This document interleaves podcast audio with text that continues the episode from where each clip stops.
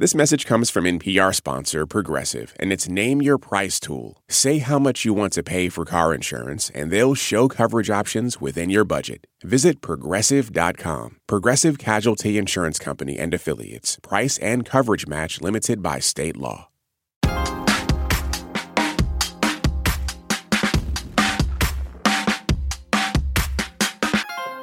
According to the Center for Biological Diversity, about a million species are under the threat of extinction.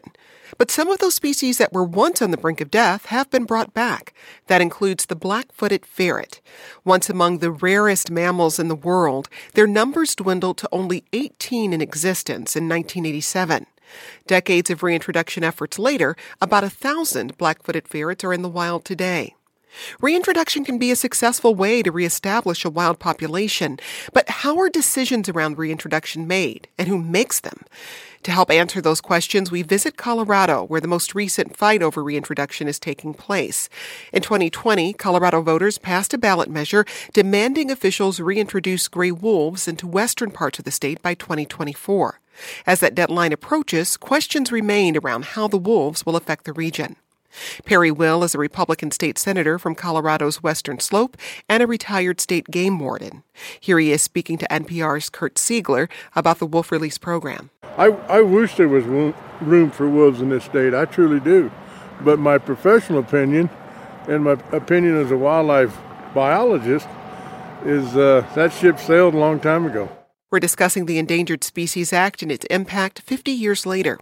For this episode of our series, SOS Save Our Species, we're taking a closer look at reintroduction efforts. What works, what doesn't, and who decides? We'll get to those questions and more after the break. I'm Jen White. You're listening to the 1A podcast where we get to the heart of the story. Stay with us. We've got a lot to get into. Support for this NPR podcast and the following message come from Amgen, a biotechnology pioneer leading the fight against the world's toughest diseases such as cancer, heart disease, asthma, and osteoporosis. In a new era of human health, Amgen continues to accelerate the pace of change, operating sustainably and drawing upon deep knowledge of science to push beyond what's known today. With each decade, they reliably deliver powerful new therapies to patients. Learn more at amgen.com. Support for this podcast and the following message come from Integrative Therapeutics, with vitamins and supplements previously available only through practitioners, including Cortisol Manager. Unlock your best self with clinician curated supplements from Integrative Therapeutics, now on Amazon. This message comes from NPR sponsor Squarespace. Measure your end to end online performance with powerful website and seller analytics. Get insights on top traffic sources, understand how your reach is growing, and more. Use code NPR to save 10% off your first purchase of a website or domain. Joining us now from Colorado is Eric Odell. He's the Wolf Conservation Program Manager at Colorado Parks and Wildlife. Eric, welcome to the show. Thank you. Thanks for the interest and thanks for the invitation to participate.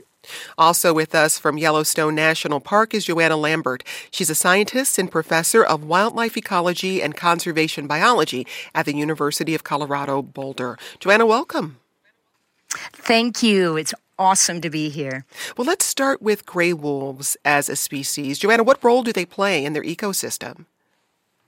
Oh, gosh. Um, you know, often I tackle this question by reminding folks of the um, some stuff they may have learned maybe in high school, uh, maybe in college about food webs and the ways that species interact. And often the ways that species a- interact is depicted in terms of uh, sort of a triangle, right? And if you think about that triangle with at the very top, we have predators, and right below that, we have the stuff that the predators eat, which are all the prey.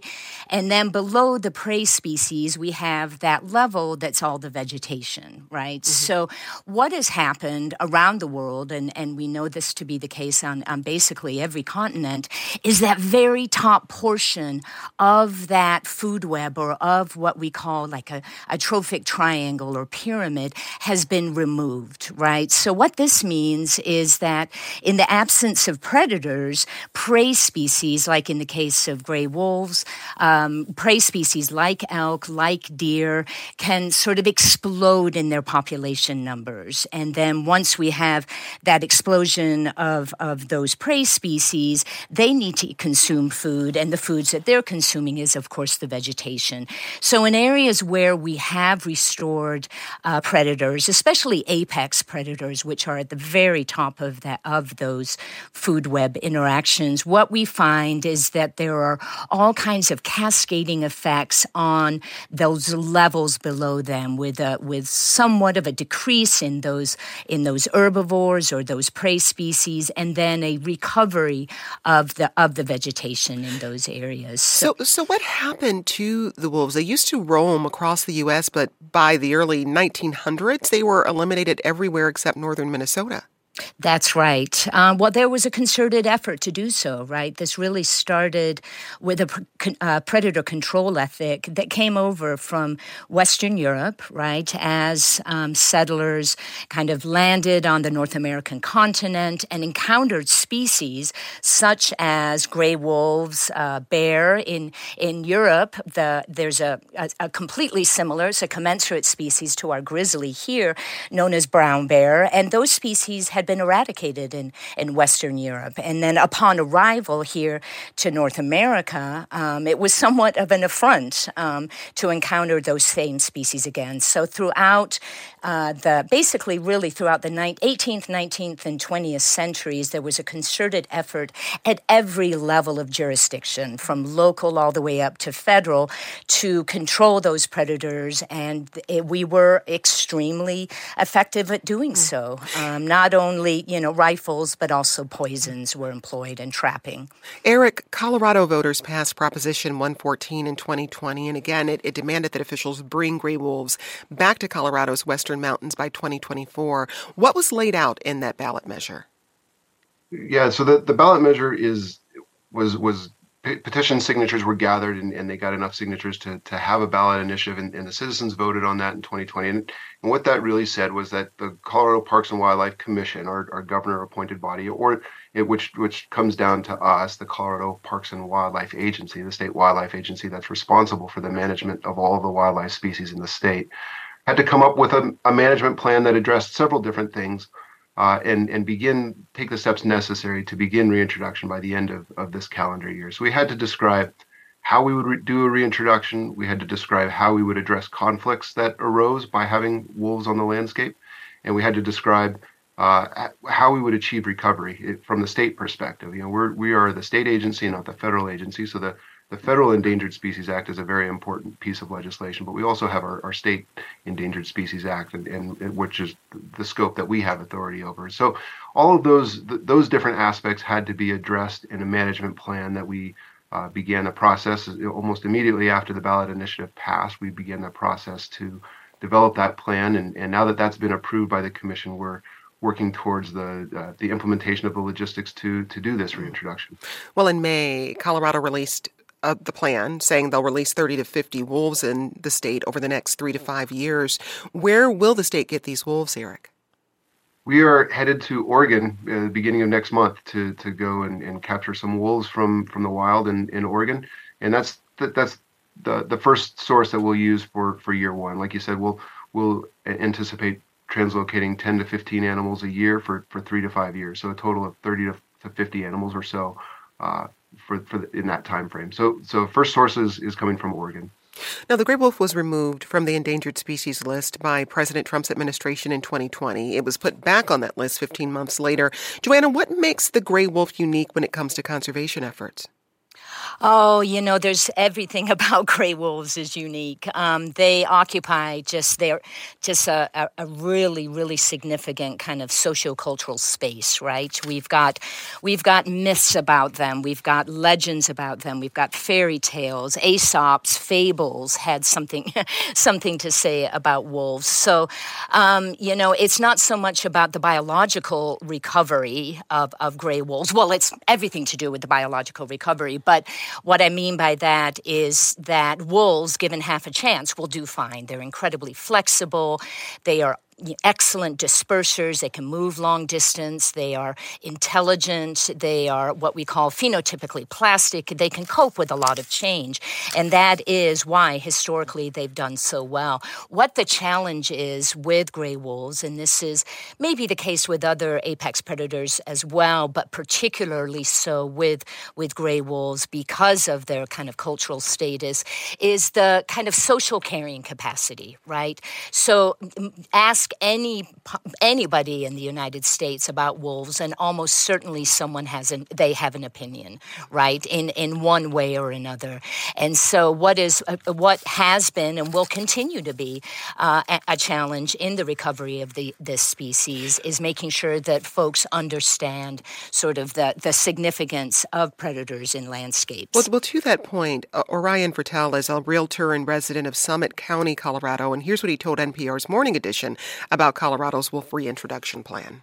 To have a wild and dangerous animal that is intelligent and that is out there is it's frightening. It's frightening to think of taking your children, your family, your pets, and just trying to go on a day hike. Eric, how populated are the areas that the wolves will be released to in Colorado? Colorado has, is changed a lot. There there are a lot of people yeah, both living and visiting in, in the state, and so it's it's a different landscape than than a lot of the other places where wolves are, are well established. That said, th- there's a lot of fear about having wolves in, in the state, and that comes from from all sides, you know, from both the, the recreation side of things, from the livestock production side of things, and and I think that there's a lot to learn, and I, I you know fundamentally the wolves don't pose a major threat to to recreators. I think that there's some concerns about how wolves might interact with dogs and, and people that are hiking with dogs, things like that. But it's generally the the, the threat to humans, to, to people uh, just doing their thing is is very, very, very low. In fact, no no documented cases of any uh, wolf attacks or, or lethal attacks by wolves on on people in the lower 48. And so it, I think that that's a you know there's a lot of work to do to educate uh, and and to talk about both the the exaggerations and the, the fear of exaggeration in both uh, the livestock production, and, and also I think that the exaggeration of, of the the impacts that wolves will have. I, I you know I, we, there's lots of stories of how wolves will have all these uh, amazing effects on, on the ecosystem. And, and while that may be the case in, in some national parks, as, as Joanna had, mentioned, I think that there's uh, also the, the, the, reality of there's Colorado is, is a very changed landscape and and the, the effect of having wolves on the on the landscape may or may not achieve the, the, the, the, both the fear and the excitement that, that people share for the animal. We're going to head to a quick break, but when we return, what role does reintroduction play in conservation efforts and how successful has it been in the past? Stay with us, lots more still ahead. Support for NPR and the following message come from Saatva. Saatva luxury mattresses are every bit as elegant as the most expensive brands, but because they're sold online, they're about half the price. Visit SAATVA.com slash NPR and save an additional $200. On Wildcard, the new podcast from NPR, you'll hear people like comedian Jenny Slate reflect on their lives. What is something you think about very differently today than you did 10 years ago? Dressing like not salad dressing. I've always loved it and I'll never stop. Dressing my body. That's all part of the new game show Wildcard, only from NPR. Listen wherever you get your podcasts. Hey, I hear you have a birthday coming up. Yeah, you. If you're listening to this, that means you have a birthday coming up eventually. And here at Life Kit, we want it to be a special one. Magic can happen and good luck can happen and serendipity can happen if we're open to it. How to have a good birthday even if you're not a birthday person. That's on the Life Kit podcast from NPR. Taylor Swift has dropped a new album. She is the biggest pop star in the world, and everything she does makes news. I gasped. I was like, oh my God, I've been there, and you can identify with it. For a breakdown of Taylor Swift and her new album, The Tortured Poets Department, listen to the Pop Culture Happy Hour podcast from NPR. Let's get back to the discussion. Eric, I want to turn back to the concerns of residents. Colorado voters passed Proposition 114 in 2020. It demanded that officials bring gray wolves back to Colorado's western mountains by 2024. And in May, the state released a plan saying they'll release 30 to 50 wolves into the state over the next three to five years. Eric, we were talking about the concern of some of the residents of Colorado's. How are you balancing the concerns of residents, business owners, and ranchers in the state? Yeah, the the plan that we developed, we, we were very intentional, and, and we took took the time necessary to to listen to the whole perspectives, the whole spectrum of perspectives that people have on wolves, and and there are the, there is a whole spectrum. And so we began a, a, really long process to to listen to to what the public had to say, and we convened two separate groups as we put our, our plan together. One was a very technical group, the people that were associated with that are currently associated with wolf management in other states, people that were involved with the reintroductions in, in Yellowstone and in central Idaho in the mid 90s, and, and other aspect, technical scientific aspects to the reintroduction, as well as a stakeholder group that, that represented that whole spectrum, a, a kind of a slice of life and, and the, the perspective on wolves, and asked them all, all different kinds of questions about what they thought wolf management, wolf reintroduction should look like. And, and so we we're very intentional about that effort and, and of course keeping our, our commission appraised of all the process as well. And, and several public comment sessions with with those meetings as well. So really a, a, very intensive and extensive effort to solicit all kinds of perspectives that, that were then brought to our commission. And um, you know lots of lots of compromise was was brought in throughout all of those discussions. I don't think anybody's entirely happy with the way that the plan came out which i think is a good sign. I mean we've got to the point where everybody can live with it we think. I mean we will have wolves on the ground. We will have a, a healthy population of wolves. Colorado can support a, a, population of wolves and that's our primary goal is to establish a, a self-sustaining population of wolves. And we have the ways to address conflict when when conflict comes up whether that's through the deployment of different kinds of tools and techniques to try to avoid conflict, as well as uh, payments when there, you know, compensation payments when there is confirmed depredation by wolves, just like we do for for many of our other game species. And so I think that we've we've really worked to to listen to a lot of the the different perspectives. And there are some that are that are very opposed to the idea of, of wolf reintroduction but the, the fact of the matter is that the, the citizens have voted.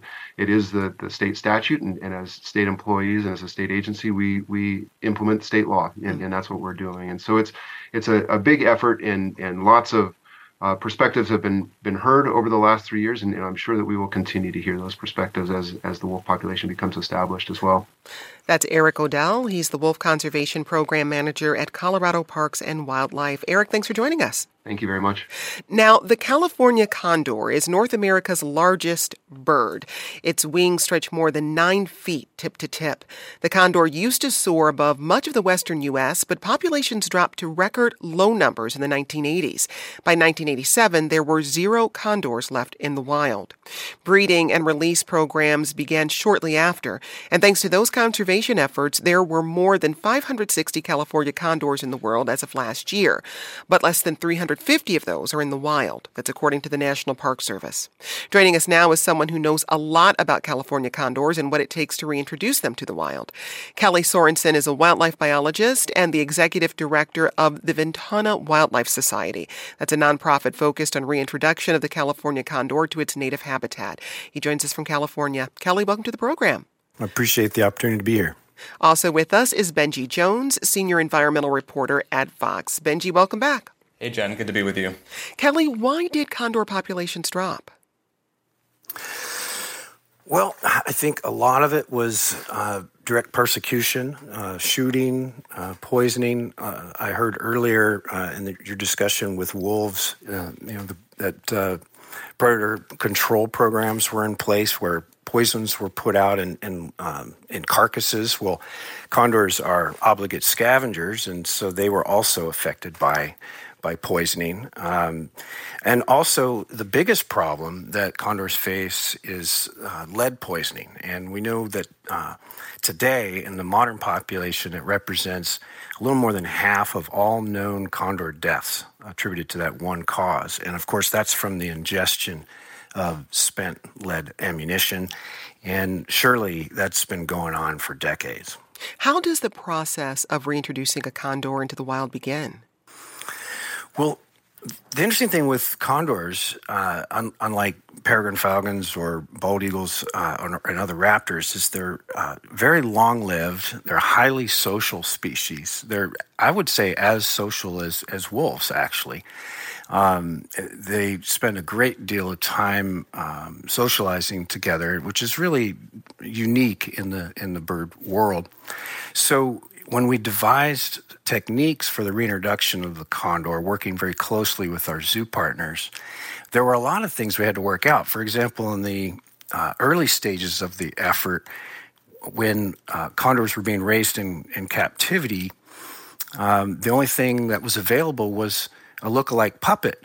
But condors are very smart, and uh, they they really weren't tricked by this little puppet. And some of those condors released to the wild exhibited uh, bad behavior or deleterious behavior, such that they had to be captured and brought back into captivity. So then the next attempt um, was to provide an opportunity for uh, these young condors to see adults uh, at a young age looking through one way glass. We, we call that mentoring. And uh, then all of a sudden, the, the behavior of those birds uh, improved uh, dramatically and you really can't see any difference between a puppet reared bird and a condor that had been raised by its parents, behaviorally speaking. You know, Benji, we spoke about how Colorado voters became the first to mandate reintroduction efforts. Why is reintroduction usually under the purview of the federal government? So, the federal government, um, obviously, the, the Fish and Wildlife Service and the National Marine Fisheries Service oversee the list of endangered species in the US. So those are species that are endangered, federally endangered, or federally threatened. And it is really their responsibility to ensure the conservation of those species, which means that you are not doing harm to those species. And um, government agencies themselves cannot degrade some of the critical habitat for those species either. And so, because um, because you have these listed species, you'll have the federal government engaged to ensure that they are not um, ensure that they are following all the necessary protocols and so forth when it comes to reintroductions that are really high stakes when you have a small number of species to begin with. Joanna, zoom out a little bit for us. What role does reintroduction play in species uh, conservation efforts? Right. Excellent question. I mean, I, I really think it's important to pull out the lens here and just recognize that we're living in the sixth extinction, right? The six, we're living in a time when more species are going extinct than, you know, even since dinosaurs. Um, and so, as a consequence of that, there are a lot of uh, conservationists that are talking about the overarchingly rewilding at areas of planet Earth, reintroduction of species or populations of species into areas where they were formerly found is one of the tools of rewilding, right? And this is going on around the world. We're hearing a lot about Colorado right now, but in fact, reintroductions, especially of um, right now apex predators into various regions, along with their prey after uh, vegetation has been restored, is going on in Eurasia, is going on in Africa. There are some fantastically successful initiatives that are going on right now. For example, Gorongosa uh, National Park in Mozambique. It's an incredibly important and powerful tool in the toolbox of recovery that, that we have to address, to offset this biodiversity extinction crisis that we're living in. Benji, how helpful is the Endangered Species Act in determining which species are up for reintroduction?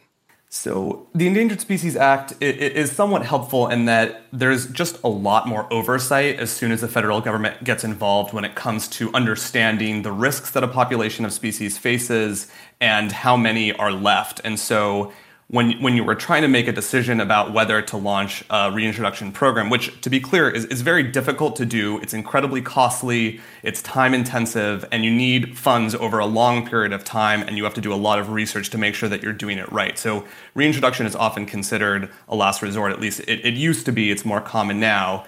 Um, but because it is it is um, so so high risk that you do need to have a lot of that oversight and you have to have a lot of information. And so the Endangered Species Act has been really helpful in terms of really putting a putting fuel into into research vessels around understanding populations and also it brings a lot of resources a lot of money to individual species. And again, those reintroduction efforts are expensive. So having that money from the from the federal government really is essential. And when you talk about it being high risk, what are the concerns? The concerns are that you are trying to manage potentially a small number of species that only exist in captivity in some cases. So, like the black footed ferret, which you mentioned, you don't want those to go um, to, to, to die in captivity because then you're losing them permanently. That would be extinction. There's similar work happening in Hawaii with land snails, where you have these snails in populations, they're endangered snails that are only found within buildings on uh, and not in the wild. And so the risk is that you are literally managing the last vestiges of a species, and that is really intense work. And again, it requires so much care to make sure that you are able to actually breed them successfully. And then there's the the other part of it which is that once you introduce them there's a lot that can that can potentially go wrong. There are a lot of challenges to reintroduction. We'll take a quick pause here. When we come back we take a look at how definitions around what species are endangered affect conservation efforts.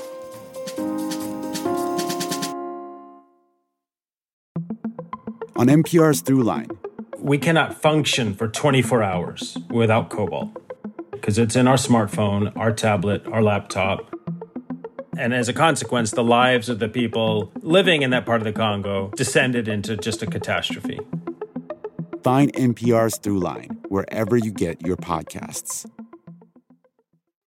I'm Jesse Thorn. Why did Cole Escola write a bonkers, extremely fictionalized play about Mary Todd Lincoln? Well, you know, it was 2020 and we were all so isolated. I, I just started doing research, on, but the truth is, I, no, I just thought of it. We'll talk about that and more on Bullseye from MaximumFun.org and NPR. Let's get back to the conversation with this message we got from Mark, who writes As endangered species reintroduction was a big part of my life growing up. My father, Warren Parker, was the original coordinator with the U.S. Fish and Wildlife Service for the first ever reintroduction program for the red wolf in the 1980s. He dealt with lots of opposition from local residents of eastern North Carolina at the time, but eventually won over majority support. I look back on his work as groundbreaking and important to the continued health of our ecosystem. Uh, Kelly, what makes species reintroduction successful? Well, it, it, it requires that the underlying threat be dealt with, or at least there's a, a way to do that in in, in uh, a reasonable amount of time. That that habitat is still intact. That their food resources are, are there. That there's the political will to support the species, and oftentimes money. You know, a, a lot of uh, reintroduction efforts, uh, you know, as mentioned, you know, they're expensive, and you need support, and so you, you know, you really need all of those factors in, in order to be uh, successful. Here's an email we got from Dirk. Has the debate changed at all with the growth of certain invasive species? For example, the influx of so called super pigs from Canada and Minnesota, North Dakota, and Montana. Would mountain lions be a natural predator working for agriculture in this case? Joanna, what can you tell us? I would say I'm not. I, I don't want to speak too um, far out of my area of expertise, and I certainly don't know the various jurisdictions on the you know handling of, of invasive species. But um, there are you know certainly at every level um, bodies of, of management that are trying to address those. Right, um, there are some scholars out there that have been discussing the fact that we just need to begin to start thinking about the fact that we're living in a changed world and that we're not going to be able to get back whence we came, right? That the systems that we are living in are, are, are forever changed. Now, how that influences various philosophies on, on how you handle invasive species varies by area, varies by species. Um, and yeah, it's, it's, you know, it's occurring around the world. There are some species that are vastly more problematic than others in terms of what they're they're doing in in outcompeting other local species, endemic species. Um, but it is a reality of of our world. I mean, certainly every time we you know walk into a protected area with boots that have mud on them, and we've got seeds in there, we're inadvertently moving seeds that may not have previously been there, and and plants are recruiting that way. So it certainly is uh, one of the many um, ways in which we're seeing a converted planet Earth. Just last month, the U.S. Fish and Wildlife Service announced that it's delisting 21 species from the Endangered Species Act due to extinction. Eight of those are birds that were only found in Hawaii. Benji, why is Hawaii a hotspot for biodiversity and extinction? Yeah, it's a good question. And I just got back from 10 days there doing some reporting on endangered species. And it's actually considered by some the quote extinction capital of the world. So it's a really a bleak place, although very beautiful. Um, so, so one of the main reasons is just that Hawaii is very isolated geographically, and so the plants and animals that evolved there are very unique and only found there. So their populations are are, are already somewhat small because you don't find them widespread across the planet. And they're also the native wildlife there is not um, defended against predators like pigs and rats and mosquitoes because they evolved without them. So you have this this these islands with lots of birds and and other animals that are just not well defended against any kind of, of predators. And so when Polynesians, but more importantly, Europeans came to the islands, they brought a lot of species with them, whether intentionally or not, including things like rats and mosquitoes and these plants and animals didn't have any way to defend themselves against them, and so you saw so many species go extinct as a result of, of these non-native species. So it, it's it's been really, um, I think, frightening to see just the rate of extinction in Hawaii. We got this text from one of you. We have a nice little zoo here in Bloomington, Illinois. They breed some endangered species like the snow leopard. Many zoos are doing this today, I believe. Now they are also going to breed giant anteaters. We went to see the female the other day. The male isn't here yet. What a strange creature. Joanna, what role do zoos play in species reintroduction efforts?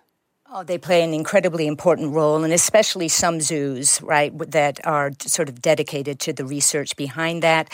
And it is, um, as you know, as pre- previously commented on, um, the, the, rather more expensive version of the reintroduction effort, right? Because those animals have to be held in captivity.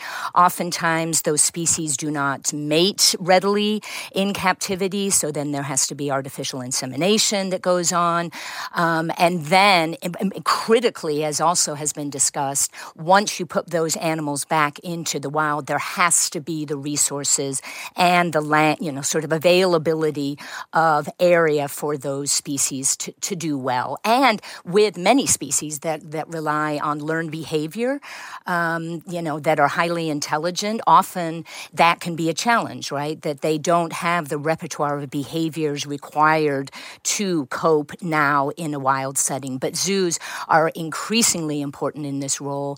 Um, and, um, you know, the National Zoo with golden lion tamarins, for example, um, being put back into the dry forests of, of Brazil was, was, you know, absolutely instrumental in ensuring that that species did not go extinct. Benji, why are zoo breeding programs sometimes controversial? Yeah, it's a good question, and, and I agree with Joanna that they have been absolutely essential to to um, to reintroduction efforts. The San Diego Zoo being a good example of that. Um, golden lion tamarins, as you mentioned, but also panda bears. Like that was huge effort, and I mean, over many years, scientists, veterinarians figured out how to breed pandas, which was incredibly difficult, involved all kinds of wild approaches, including like panda porn. Um, so it, it, they have been very, very central. It has become a little bit controversial um, from largely from the animal welfare community uh, because often you are you are seeing zoos being very effective at breeding animals, and that's something they do really, really well. Captive breeding is what they do best but there's concern that those animals are not necessarily often actually reintroduced into the environment. So pandas again are a good example. You have hundreds of pandas in captivity. You have these really high-tech breeding facilities that attract a lot of money because people can come and see them and people love to see them of course, but you actually don't see a lot of reintroductions happening because that's the really difficult side of things. And so this kind of imbalance between zoos touting their re, touting their captive breeding programs as being this kind of cornerstone of conservation, but not pairing it always with these kind of constant reintroductions, makes it seem to some folks that it's really more about the zoos making their name seem associated with conservation, but not necessarily being doing a lot in terms of reintroductions. I mean, Benji, we've talked about the importance of funding, but how politicized is the conversation around reintroduction nationally? Um, I would say pretty politicized. It really depends, though, on the species. So when you're talking about gray wolves, Um, they've really been caught up in the the culture wars playing out, um, especially in the West. And I think it just kind of gets to this idea that we we know how to add species to the endangered species list, but it's not always as clear what it looks like to recover them, to actually increase the populations of them. And as as Joanna and others have mentioned, like the world that we live in is very different now. There are more people, there are more um, human communities close to wilderness, and so what does it actually look like to live with predators. And I think that when we think about reintroductions, it's as much a social challenge as it is a scientific one. And so, um, to, to Eric's point, there needs to be a very concerted effort to educate the public about how to avoid something like wolves and and there are ways to do that it's not like they're going to be in your backyard as he was like like he was mentioning they're not they're not going to interact with people very often and so i think making sure that social component is incorporated into any strategy is, is absolutely essential. Joanna, what considerations should states make when they're thinking about reintroducing a species? So, the first part of that, and it sort of puts into light the significance of what we're doing here in Colorado, is whether or not that species is on the National Registry of Endangered Species, whether it's listed or not, in which case it's under the purview of, of the federal government, right? U.S. Fish and Wildlife. Um, and, that, and that is indeed what makes this particular reintroduction so noteworthy. This is the first time that a species that is listed on the Endangered Species Act is being reintroduced by an entity other than the U.S. Fish and Wildlife Service. Now, of course, in, intensive um, conversations have been going on with U.S. Fish and Wildlife, and indeed, um, recently the um, the administration of a 10J permit, which allows for the um, reintroduction of, of an endangered species under the designation of, of a non-essential experimental population. Um, but it really, you know, just at the get-go, it depends on the status of that species in the first place. And Kelly, in just a, a, quick sentence, where do you think states and localities should place their emphasis to try to combat extinction in the first place? I think focusing on habitat uh, is going to be really important and something that we can all work together on. Park agencies and non governmental organizations, private individuals, we can all work together to improve habitat. And I think that's really going to be important for wildlife in the long run. That's Kelly Sorenson, wildlife biologist and the executive director of the Ventana Wildlife Society. Also with us, Benji Jones, senior environmental reporter at Vox, and Joanna Lambert, professor of wildlife ecology and conservation biology at the University of Colorado Boulder. Thanks to you all. Today's producer was Arfi Getty.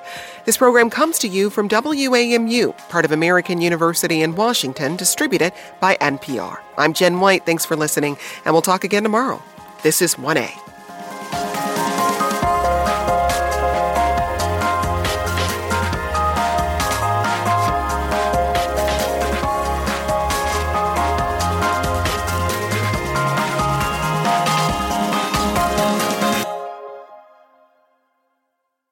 This message comes from NPR sponsor Grammarly, the secure AI writing partner that understands your business. With Grammarly's AI, what used to take a few hours only takes a few clicks. Learn what better writing can do for your company at grammarly.com. Grammarly, easier said, done. This message comes from Capital One, offering commercial solutions you can bank on. Your business faces specific challenges and unique opportunities. That's why Capital One offers a comprehensive suite of financial services, custom tailored to your short and long term goals. Backed by the expertise, strategy, and resources of a top 10 commercial bank, a dedicated team works with you to support your success and help achieve your goals. Explore the possibilities at CapitalOne.com slash commercial. Okay, close your eyes for a second. Now imagine you're on your dream vacation. No work calls to answer, no text messages to respond to, just your suitcase and an opportunity. The opportunity to just take yourself out of your routine and travel deeper. How to actually take that dream trip. That's on the Life Kit podcast from NPR.